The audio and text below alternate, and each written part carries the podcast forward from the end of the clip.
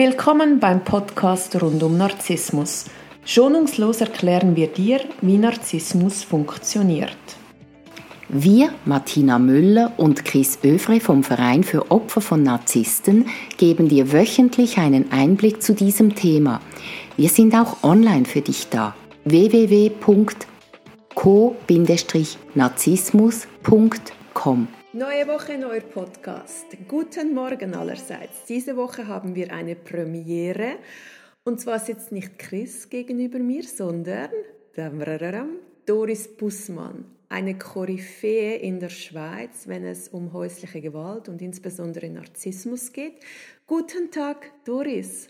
Guten Morgen, Martina. Ich freue mich so sehr, dass du dir die Zeit nimmst, unseren Zuhörerinnen und Zuhörern aus dem Nähkästchen zu plaudern, was deine Erfahrungen sind, weil du bist, wenn ich also das ganz ununtertrieben erzählen darf, seit 36 Jahren daran, Frauen und auch Männern zu helfen, die narzisstisch missbraucht werden in der Schweiz. Erzähl mal, Doris, wie bist du selber mit Narzissmus in Kontakt gekommen? Weil ich kann mir vorstellen, dass vor 36 Jahren das noch viel weniger ein Thema war als heute. Wie bist du da so auf diese... Das ist so, ich habe in einer Ermittlungsbehörde während 36 Jahren gearbeitet. Ich habe mich spezialisiert auf Sexual- und Gewaltbereiche, habe die Fachstelle häusliche Gewalt aufgebaut.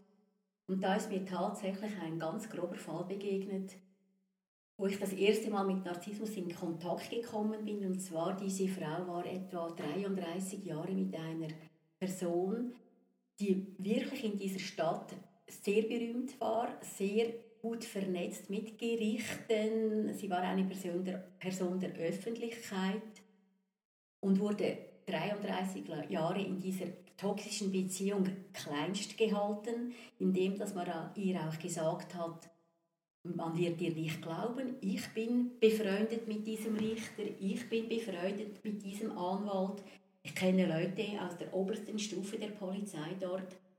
Und diese Frau hat dann tatsächlich eine Anzeige erstattet. Ich habe das äh, ermitteln können mit Nötigung. Das ist ganz schwierig, weil Psychoterror ist kein Tatbestand in der Schweiz. Und als Dank hat sie mir dann ein Buch geschenkt, Die Maske der Niedertracht habe das dann durchgelesen und so bin ich das erste Mal in Kontakt gekommen mit Narzissmus. Das, ich habe dann einen Namen gehabt. Also wenn du sagst, die waren 33 Jahre ein Paar und er ist sehr gut vernetzt in dieser ja. Stadt, wie hat sie das geschafft, ihn dann ähm, wegen Nötigung dingfest zu machen? Ich stelle mir vor, das war dann ein Riesenfilz, gegen den ihr zusammen an, äh, arbeiten mussten. Ja, Sie hatte, glaube ich, so wie ich es noch im Kopf hatte, eine Bekannte, wo sie sich geäußert hat. Man hat ihr auch gesagt, dein Mann hat eine dunkle Seite, aber er stellt diese dunkle Seite eigentlich nie nach außen hin, aber aufgrund zwei, drei kleinen Aussetzern wurde man da aufmerksam und dann hat sie geschaut, wer kann mir helfen. Sie war dann, glaube ich, irgendwie in einer Selbsthilfegruppe oder sowas und hat sich dann entschieden, sich mal der Polizei gegenüber zu öffnen. Sie musste wirklich einen Befreiungsschlag machen. Aber als sie bei der Einvernahme dann kam, trug sie noch den Ehering, hat auch gesagt, sie gehe ja mit wieder dem Mann heim kochen. Dann habe ich schon gemerkt, das ist eine ganz schwierige Situation, aber sie hat es tatsächlich geschafft. Und der Mann hat äh, einfach ohne Widerstand? Nein, nein, er hat natürlich alles anders hingestellt. Er war ja dann das Opfer, nicht sie, oder? Er hat es so gedreht, aber es ist mir dann gelungen. Äh, innerhalb von, im Umfeld habe ich dann Ermittlungen gemacht, Befragungen gemacht und dann hat sich das etwas herauskristallisiert. Ich habe dann eine Nötigung ähm, rapportieren können und da wurde er rechtsgültig verurteilt. Und was ist mit ihr passiert nachher?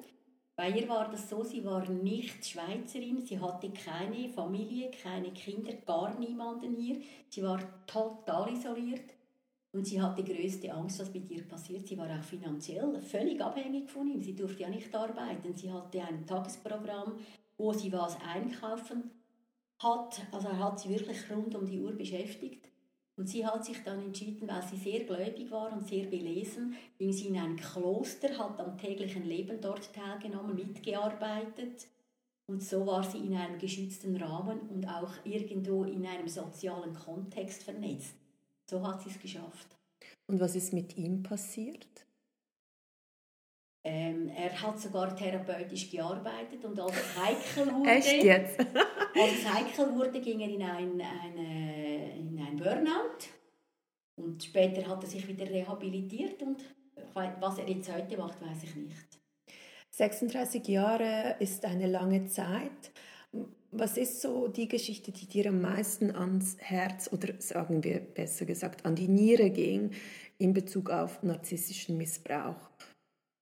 Also an die Niere ging, ich bin ja mich durch die 36 Jahre Polizeiarbeit sehr viel gewohnt, aber so wie unsere Amtsstellen oder auch Fachpersonen äh, nicht realisieren, was da mit einer betroffenen Person passiert, das macht mich schon sehr betroffen. Also ich kenne jetzt einen, oder habe jetzt einen Fall mitbekommen aus der Selbsthilfegruppe, die ich privat ähm, coachen darf. Und das schockiert mich schon, wenn man da fünf Jahre mit Verhaltenstherapie, Psychotherapie, im Vorfeld Ehetherapie ähm, geht und dann die gewissen Fachpersonen nicht erkennen, was der Täter mit der betroffenen Person, die mit ihm in die Therapie dort gegangen ist, was das heißt und nicht die Muster erkennen. Und dann noch vor dem Täter, sage ich jetzt einmal, der die narzisstische Macht ausübt, ähm, noch gesagt wird, ja, es ist nicht ich habe dann feststellen müssen, dass Sex oft als Biowaffe eingesetzt wird. Also es gibt ganz schlimme Sexualdelikte, Schändung, Vergewaltigungen noch und nöcher und das über Jahre. Also in der Beziehung mit einem Narzissten. Ja, genau. Und das ist wahrscheinlich die große Differenz, denke ich, dass wenn eine Frau das Opfer ist, betroffen ist von Narzissmus, dass das viel mehr bei der Frau als Sexwaffe eingesetzt wird. Und das ist der zusätzlich noch ein massiv verletzbarer Punkt. Und da gibt es ganz schlimme Traumata. Also bei den Frauen? Ja, bei den Betroffenen. Und der Mann, der das ja dann ausübt als Sexwaffe, als Biowaffe, der macht natürlich immer mehr Macht und die Verletzungen werden immer noch schlimmer. Und im Gegensatz die Frauen, die machen das gegenüber den Männern viel weniger bis gar nicht. Diese Sexbiowaffe habe ich jetzt in umgekehrter Art und Weise bis jetzt noch nicht so gehört. Wie kann man sich denn das vorstellen als Narzisst, ähm, der die Sexbiowaffe missbraucht gegenüber seiner Partnerin? Wie unterscheidet sich das zwischen einem normalen Mann, Anführungsschlusszeichen?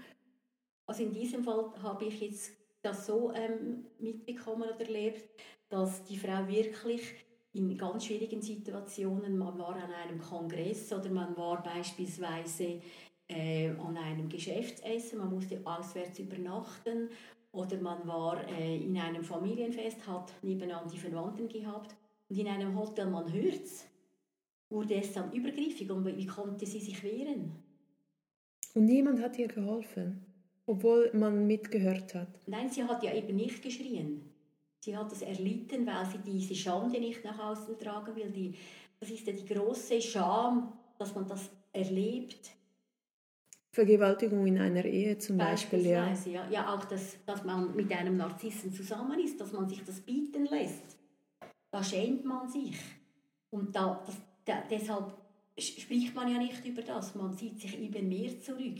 Und das merkt ja der, die Person, die die narzisstische Macht ausübt und, und baut darauf noch mehr auf. Und es wird immer schlimmer und schlimmer und schlimmer und man kommt immer tiefer in diese Misere rein. Kann man juristisch da gegen sexuellen Missbrauch äh, überhaupt, das ist ja dann immer Aussage gegen Aussage oftmals. Wir hatten in der Schweiz jetzt auch einige Beispiele von Frauen, die den Mut hatten, an die Öffentlichkeit zu gehen, aber halt mangelhafte Beweise hatten und das ist ja dann sehr schwierig, oder? Also wenn es nur Aussage gegen Aussage ist, natürlich ist es ein Offizialdelikt in der Ehe, aber die Beweislast, oder? Dann wird es oft eingestellt, das heißt ja nicht, dass es nicht gewesen ist, aber man kann es nicht rechtsgültig beweisen. Und das ist schon ganz schwierig, aber man hat oft die Möglichkeit, die, wenn man ja das kennt, wie die Narzissten ticken, dann kommt ja wieder die Phase, wenn man in ein Frauenhaus geht oder wenn man ausgezogen ist zu einer Freundin oder zu einem Freund, Bekannten, ist ja egal, ob Mann oder Frau, dann be be beweist ja die narzisstische Person, sie will ja wieder, dass die Person zurückkommt. Und dann kommen die Entschuldigungsphasen. Ja, das Lovebombing. Genau, das sogenannte Lovebombing. Und dort drin wird oft auch geschrieben, es tut mir leid, ich war sexuell übergriffig mit dir, es hat mir, äh, war mir nicht bewusst, ich verspreche dir das Blaue vom Himmel, es wird ja nicht mehr ich habe das nicht so gemeint. Natürlich. Ich habe das nicht so gemeint, ist so übergriffig, weil es impliziert, ich habe was getan, was du nicht für okay gefunden hast, genau. aber hey, sorry, ich habe es nicht so gemeint. Genau. Und da könnte man ja nachfragen als betroffene Person, was hast du denn nicht so gemeint? Und dann kommt vielleicht wirklich einmal etwas Schriftliches, dass zum Beispiel die sagen, ähm, es tut mir leid, ich habe dort einen sexuellen Übergriff gemacht bei dir. Sie werden es dann vielleicht so formulieren, nicht gerade in eine Vergewaltigung oder in eine Schändung, aber es ist dann doch eine Schriftlichkeit vorhanden. Das wäre natürlich ein Beweisstück. Ist da nicht eine gewisse Ohnmacht, weißt du, auf eurer Seite dann da, weil du als Polizistin dann wie so, du siehst es, klar, aber du hast wie die juristischen Mittel gar nicht, um gegen die vorzugehen. Und die machen das ja immer weiter. Das war ja genau der Grund, dass ich gemerkt habe, das Strafrecht kann viel, aber die zwischenmenschlichen Probleme lösen sich nicht. Deshalb habe ich dann Weiterbildungen gemacht mit Mediation, mit Coaching, mit Familienstellen und jetzt auch noch hypnosystemisches Coaching, weil strafrechtlich kann das diesen Teil des zwischenmenschlichen Problems nicht lösen. Also er wird der Vater oder sie wird die Mutter der Kinder bleiben. Also die Elternebene muss gleichwohl gewahrt werden und auch gepflegt werden, aber die Paarebene ist gescheitert. Und deshalb habe ich mich dort einfach auch weitergebildet. Und so ein narzisstischer Missbrauch macht ja auch extrem viel mit, mit den Opfern, oder? Ja, Die sind unter Umständen über Jahre einfach schachmatt. Genau. Psychisch so am Limit, die müssen sich zuerst wieder stabilisieren, jahrelang therapieren, mhm. bis die wieder normal sind. Das, das vergisst so. man ja auch immer. Also es ist wirklich so, es ist schon eine riesen, riesen Marathonlauf, bis man dann die Trennung ähm, geschafft hat. Aber mit der Trennung ist das noch überhaupt nicht verarbeitet und das kann Jahre dauern. Da braucht man wirklich oft externe Hilfe, dass man da wirklich diese Narben, die gehören zum Leben, aber die müssen und die gehören verheilt zu werden. Du bietest ja jetzt externe Hilfe an. Wenn du jetzt zurückblickst, hat dieser Narzissmus, hat der zugenommen seit in den letzten 36 Jahren oder war das schon immer ein Thema und die Gesellschaft hat das einfach nicht wahrnehmen wollen, so wie du halt auch die häusliche Gewaltabteilung bei euch aufbauen musstest, weil zuvor war das gesellschaftlich gar nicht relevant. Kann man das so ein bisschen mit dem Narzissmus vergleichen oder ist das völlig eine andere Liga? Ich denke, es wurde enttabuisiert und aktuell ist es in vieler Munde, das Thema Narzissmus wie auch Mobbing. Und durch das, dass es enttabuisierter wird, wird auch öfter darüber gesprochen. Das war ich damals, als ich vor 36 Jahren beim Sexual- und Gewaltdeliktebereich begonnen habe, die Pädophilie und diese Sexualmissbräuche, die haben ja nicht unbedingt zugenommen, aber die Fälle haben zugenommen, weil man mehr darüber spricht. Und ich denke, das ist hier dasselbe. Weil die Leute jetzt hinschauen und ja. vorher haben sie weggeschaut. Ja. Weil genau. sie gedacht haben. Sie sind sensibilisierter. Ja, weil sie dachten, das ist halt in einer Ehe, gehört das dazu und ja. ist halt ein bisschen cholerisch, hat eine kurze Zündschnur, halt all das, was man halt dann jeweils so gehört hat, oder?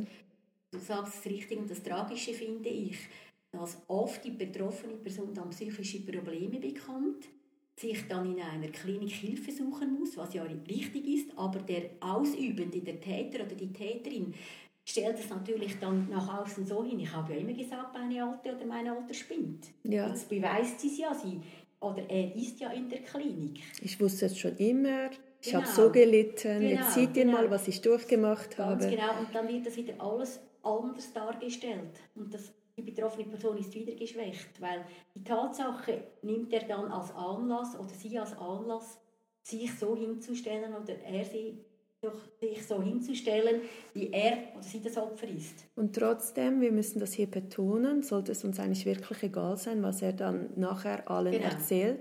Mhm. Und wir sollten wirklich schauen, dass wir mental wieder gesund werden. Ganz genau. Wir haben nur eine Gesundheit, ja. das ist das Wichtigste. Und man kann lernen, dies zu verarbeiten. Man kommt daraus, ich bin ja selbst auch betroffen, hatte auch eine narzisstische Beziehung vor Jahren, wusste auch nicht, was mit mir da passiert ist. Und man kommt wirklich raus. Jetzt hast du ja seit neuem eine Selbsthilfegruppe bei uns in der Region gegründet, wo Opfer von äh, narzisstischen Übergriffen geholfen wird. Wie ist so der Zulauf bei euch? Also wir haben eine Gruppe in Goldau. Ja, also im schweizerischen Goldau. Für Im schweizerischen, schweizerischen Goldau, ja. genau. Und eine Gruppe, Selbsthilfegruppe haben wir in Steffisburg, Kanton Bern, gegründet und der Zulauf ist wirklich ganz stark. Also ja. es ist offenbar wirklich ein großes Bedürfnis vorhanden. Ja, und hast du irgendwie eine Geschichte, die dich besonders geprägt hat aus, aus diesen Abenden, die du jetzt schon geleitet hast?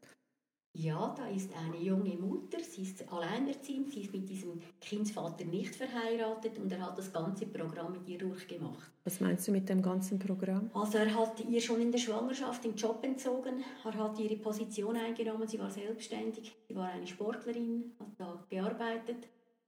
Dann kam seine Familie hinzu, sie musste alles machen, das Kind, die Schwangerschaft verlief sehr schwierig, danach, danach war das Kind mit der Schwangerschaft, der Geburt und drum und dran. Sie war recht geschwächt.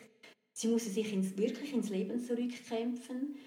Äh, er hat die klassische Lovebombing-Phase gemacht. Sie hat sich Sachen bieten lassen, die rein vom Hinschauen her, von der Beobachterposition ja kaum verständlich war. Zum Beispiel? Äh, sie musste alles selber tragen, einkaufen, alles, das Kind auch noch, der Hund auch noch. Und er ist einfach alleine in die Wohnung gegangen, beispielsweise. Sie musste alle bekochen, äh, in der Nacht musste sie aufstehen. Sie musste rund um die Uhr zur Verfügung stehen, in allen Bereichen, auch sexuell. Und, und, und, und, und. Und sie wurde, wurde komplett isoliert. Es ging ihr natürlich immer schlechter, schlechter, schlechter. Und dann ähm, die da waren x verschiedene komische Vorfälle, die sie sich nicht erklären konnte, auch gegenüber dem Kind. Und als das Kind gesagt hat, Papi hat Aua gemacht, da ist sie erwacht. Und sie hat auch einen Kahlschlag erlitten. Und dann hat sie die Konsequenzen gezogen und hat sich von ihm getrennt. Also er wurde auch körperlich übergriffig? Ja, ganz genau. Ist es eigentlich bei Narzissten immer so, dass die früher oder später körperlich auch äh, übergriffig werden oder ist das nur ein Teil? Denke, es ist nicht immer so. Aber Psychoterror ist oftmals der schwierigere Teil, als wenn man einen Klapp von den Kopf bekommen würde. Weil dann viele Frauen oder Männer sagen, wenn ich, wenn ich geschlagen würde, dann würde ich gehen. Aber der Psychoterror, das sind stetige Schläge gegen die Seele. Mhm. Und da schafft man es wie nicht.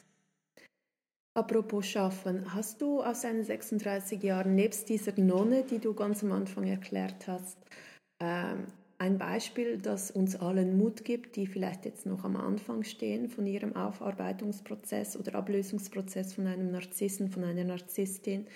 Ein tolles Beispiel, das uns Mut gibt, dass wir einfach weitermachen, weil es sich lohnt. Ja, diese junge Mutter, die ich jetzt vorhin beschrieben habe, die hat jetzt wirklich Tabula Rasa machen können. Sie steht wieder selbstständig auf allen Beinen, sie, sowohl als Mama, sowohl als Berufsfrau.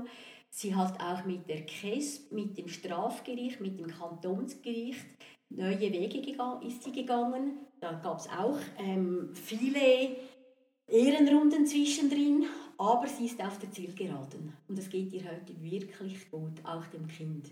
Wow. Ja. Danke vielmals, liebe Doris. Möchtest du uns noch etwas erwähnen?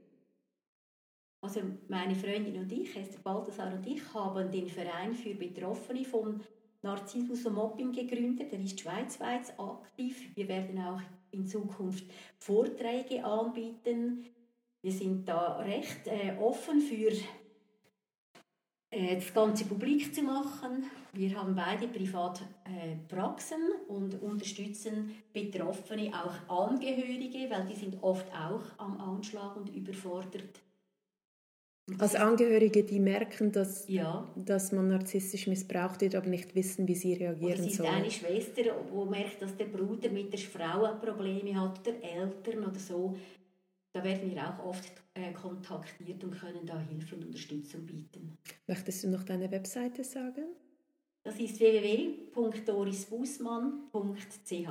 Danke vielmals, Doris. Das war ein sehr spannender Einblick. Danke für die Zeit, die du uns, äh, für uns genommen hast. Ich wünsche dir einen ganz schönen Tag. Dir gerne geschehen. Das wünsche ich dir auch. Danke.